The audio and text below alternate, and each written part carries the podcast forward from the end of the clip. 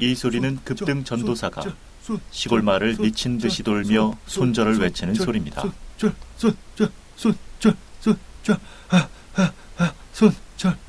시장의 소리를 찾아서 주식빵집과 함께합니다.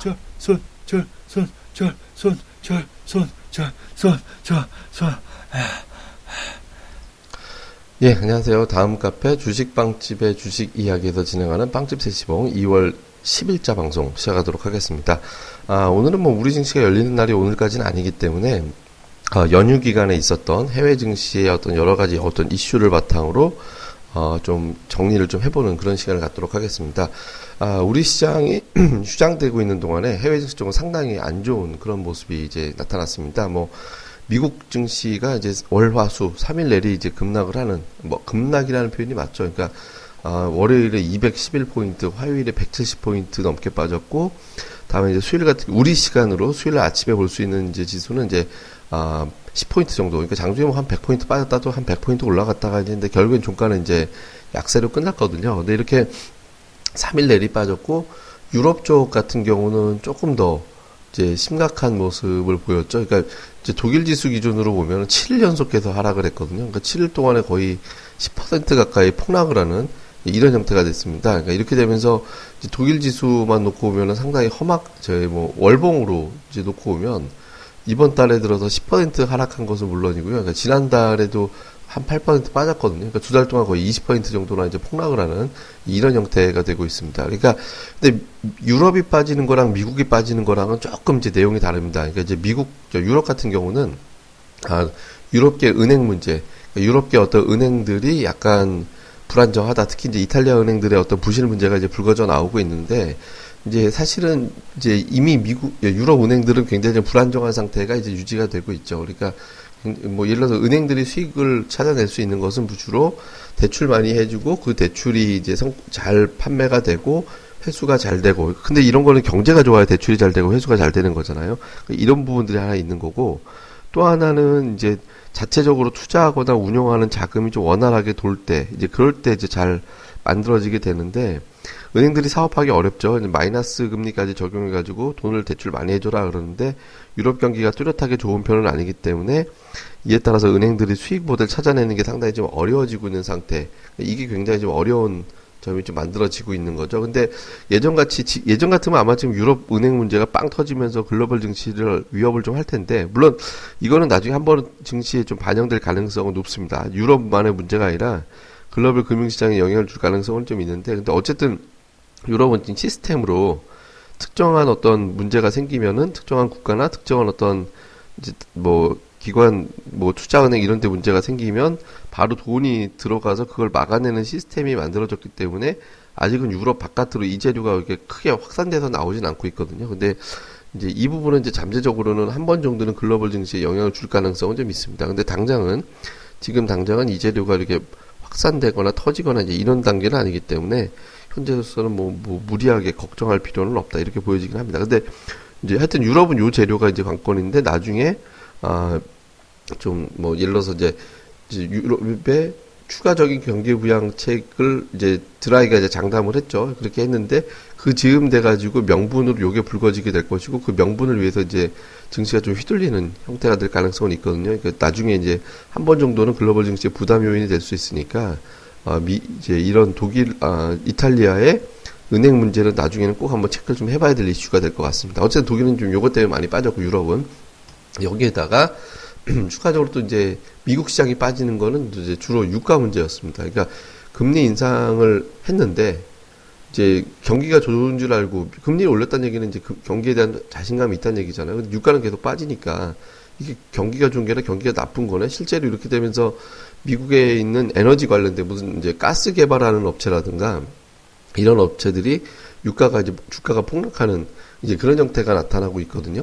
그러니까 이런 부분들이 미국 경기 전체적으로 좀 불안감, 그러니까 불신을 갖게 되는 그런 요인이 되면서 이제 계속 빠져내려가는 이제 그런 형태로 이제 작용을 하고 있습니다. 그러니까 유가 하락으로 모든 걸 설명하는 형태가 되고 있죠. 근데 다만 유가가 내려가는 폭에 비해서 증시 하락이 좀 가파른 편이거든요. 근데 일부에서는 이런 의견이 있죠. 그러니까 미국이 그동안에 그러니까 경기 회복 속도에 비해서 증시 상승이 좀 빨랐기 때문에 그러니까 이제 하락할 때도 좀 과격하게 반응하는 게 맞다라는 시각이 좀 있거든요. 그러니까 어쨌든 좀 먼저 미국의 경기가 이렇게 좋아질 것이다라고 해서 먼저 반응을 좀 해놨는데 반응을 했다가 이제 정신 차려놓고 보니까 그 정도 좋은 건 아니네 이렇게 되면서 이제 오히려 하락할 땐 더 과격하게 하락하는 변동성이 좀 커지는 형태가 되죠. 그러니까 미국이 저렇게 변동성이 커질 때 우리 시장은 상대적으로 변동성이 좀 덜했잖아요. 그러니까 우리는 다른 나라 경기 좋다고 올라갈 때 올라간 게 별로 없어서 그런 거거든요. 그러니까 미국은 먼저 그렇게 반영됐던 게 이제 조금 이제 이제 안정이 되는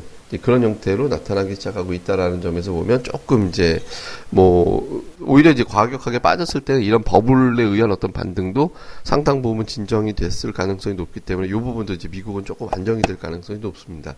그다음에 이제 더 중요한 것은 제가 보기에는 이제 뭐 아니, 일본까지 말씀드리고 설명드릴게요. 일본은 거의 뭐 폭락 분위기죠. 그러니까 일본은 제가 이제 카페에다가 일본 증시가 이렇게 불안정하게 움직이는 이유는 제가 설명을 드렸어요. 왜냐하면 저희 카페 오시면 이제 아베노믹스가 제가 이제 2013년도에 올렸던 글을 제가 다시 올려놨는데 그러니까 일본 아베노믹스가 그 구조적으로 실패할 수밖에 없다. 저거는 그러니까 저거를 통해서 그러니까 실패라는 의미를 붙이기는 조금 뭐 좀 너무 단정적이긴 한데 별, 아, 그러니까 뭐 조금 더 정확하게 표현하자면 아베노믹스 아무리 해도 일본 경기가 근본적으로 살아나기는 어렵다라고 저는 보고 있거든요. 이유는 이제 수출은 수출대로 이제 글로벌 경기가 좋아져야 일본 제품이 잘 팔리는 거니까 이거는 뭐 좀 일본이 자체적으로 어떻게 해결할 수 있는 문제는 아니라고. 왜냐면 일본이 환율 움직이면 다른 나라도 가만히 있지는 않을 거잖아요. 그러니까 이걸로 뭐 수출에 드라마틱한 반전을 이끌어낸다? 그건 아니고 엔화로 표기되는 실적이 좋아질 거니까 그냥 기업들의 실적이 좋아 좋은 걸로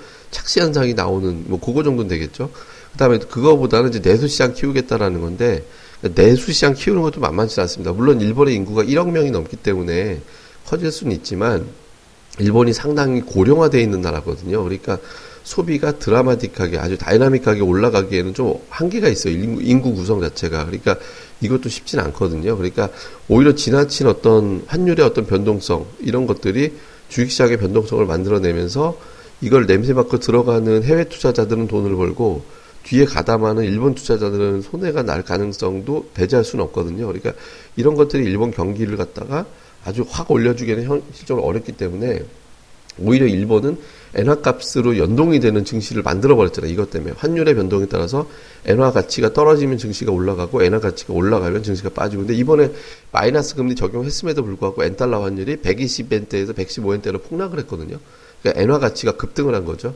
이렇게 되니까 주식 시장에서는 엔화 값에 따라서 변동성이 매겨지는 그 미국 증시는 유가에 움직인다면 일본 증시는 엔화에 움직이거든요. 그러니까 굉장히 불안정한 상태가 만들어지면서 이제 투자자들이 주식 투자하기 되게 힘들어하는 그런 형태가 만들어진 거죠. 그래서 일본이 빠졌는데 다만 이제 미국이 이제 금리 인상을 당장 안 하기로 했으니까 이제 어 달러 값이 약해지면서 엔화가 이제 치고 올라간 측면도 좀 있거든요. 근데 이제 요게 뭐 3월 다가갈수록 또 3월에는 금리 올릴 수도 있지 않을까 이런 어떤 전망 같은 게 섞이게 되기 때문에 일본의 어떤 엔화 문제에 따른 어떤 증시 변동성도 조금은아마 이제 완화가 되기 시작할 겁니다.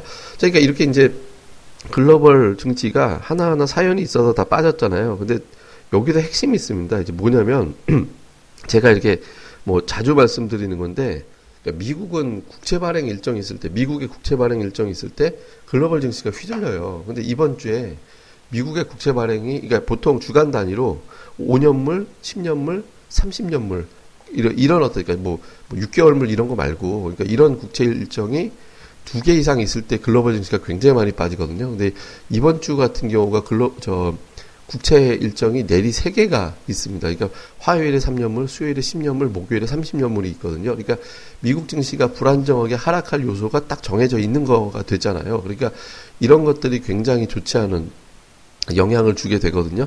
국채 일정이 있을 때 제가 여러 번 설명드렸죠. 그러니까 미국이 이제 미국 국채 자금이 몰리려면 증시가 불안정해야 된다. 이게 하나가 있고 또 하나는 이 국채 자금이 몰려가는 그런 특성 때문에 글로벌 유동성이 좀 축소가 돼버리는 한쪽으로 쏠림이 되는 이런 측면도 좀 있을 거다. 이건 정확하게는 뭔지 알 수가 없어요.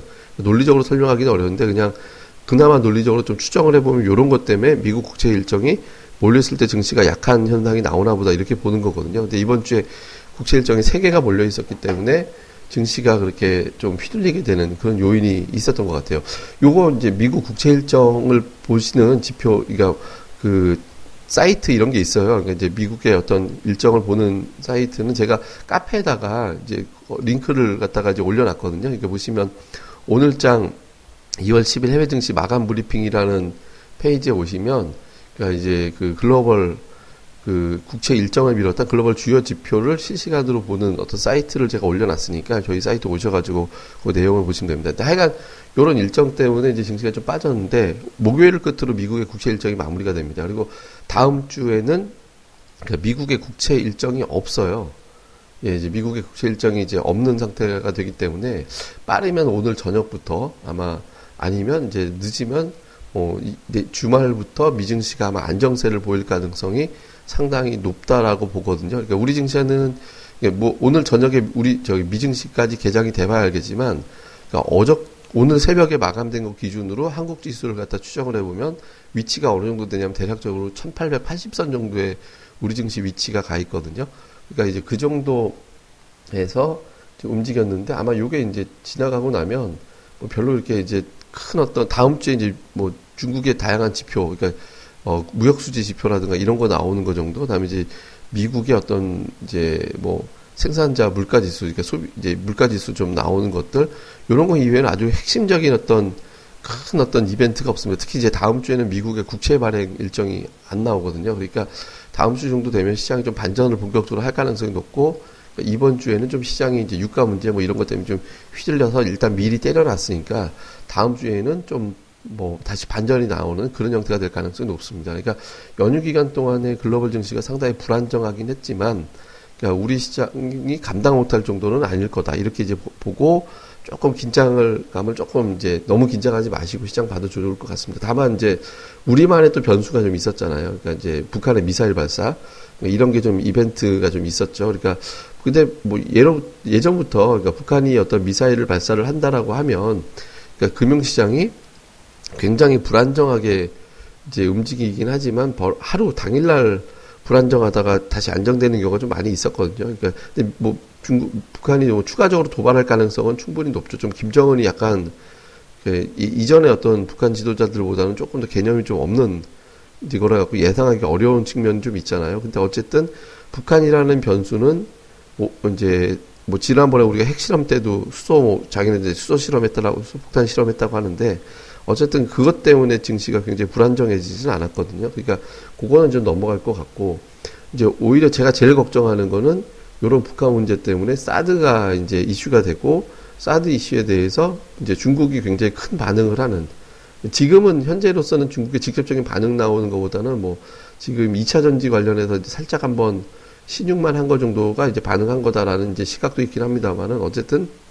사드에 따른 어떤 반응이 이제 중국에서 보복 조치로 나오는 상황이 연결이 되면 그건 정말 우리 시장에는 정말 좋지 않은 결과가 나올 수 있습니다. 그러니까 우리가 뭐 이제 2차 전지 관련주들의 어떤 급락이 한번 나온 것 보면 통해서 우리가 봤잖아요. 그러니까 이제 그렇게 될 수 있는데 지금 중국이 공식적으로 대, 전, 전방위적으로 이제 사드를 우리가 시작하겠다라고 한 것도 아니고 중국이 뭐 지금 시작도 안 한 걸 가지고 뭐 경제 보복 관리는 없으니까 지금은 이제 수면 아래로 내려가 있지만 나중에 이거는 수면 위로 올라가면 우리 시장에 굉장한 어떤 악재가 될 수 있으니까 이 부분은 나중에 우리가 이제 좀 구체적이 됐을 때 그때 가서 좀 생각해 보는 것이 좋을 것 같습니다. 그래서 뭐 전반적으로는 뭐 우리 증시는 오늘 저녁에 이제 한국 지수가 마감되는 걸 좀 봐야겠지만 뭐 미증시가 많이 올라간다라면 1700, 1900 전후 만약에 미증시가 이제 딱 현재 수준으로 마감을 하면 1880, 더 빠지면 1880 이하 이렇게 이제 증시가 이제 뭐 연휴 기간을 반영할 가능성이 있다. 이, 이제 이 정도로 보시면 될 것 같고요. 더 자세한 거는 내일 아침에 이제 제가 미증시 마감되는 거를 보면서 이제 빵집 세시봉을 통해서 내용을 전달해 드리도록 하겠습니다. 예, 그리고 자세한 이런 내용들에 대한 써머리는 저희 카페 주식빵집의 주식 이야기라는 다음에도 검색하시면 됩니다. 다음 카페 주식빵집의 주식 이야기에 오시면 해당되는 내용 보실 수 있고요. 그리고 저희가 이제 연휴 기간에 올려줬던 그 특집 방송들, 그러니까 이제 어, 전국 주식자랑 3단 주식 모친소를 소개합니다 방송과 이제 설특집 팟캐스트 세뱃돈으로 주실 주식, 세뱃돈으로 줄 만한 주식 top 5 요 방송에 이제 자세한 어떤 내용들을 갖다가 이제 올려놨으니까 뭐 요런 방송 특히 이제 올려졌던 특집 방송들도 많이 좀 확인 좀 부탁드리겠습니다.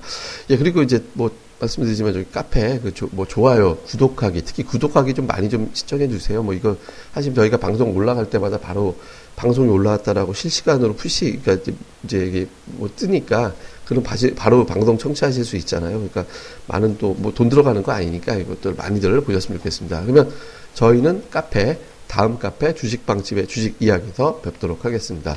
예, 감사합니다. 저희는 또 네, 다음 세시봉에서 뵙겠습니다. 감사합니다.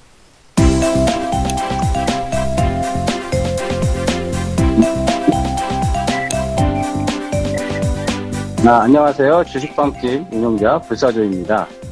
주식 투자하기 참 답답하시죠? 어, 공부하자니 배울 곳이 마땅치 않고 또 여기저기 이상한 광고에 혹해서 가입했다가 낭패만 당하고 이런 답답한 투자자분들을 위해 저희가 VIP 빵집을 열었습니다. 어, 실전 투자대 1위 출신의 공략주 발급법, 차트 전문가의 매매 급소, 시황 전문가의 쉽게 이해되는 오늘장 브리핑, 그리고 저희 멤버가 직접 탐방해서 알아낸 다양한 기업 정보를 정리해 드립니다.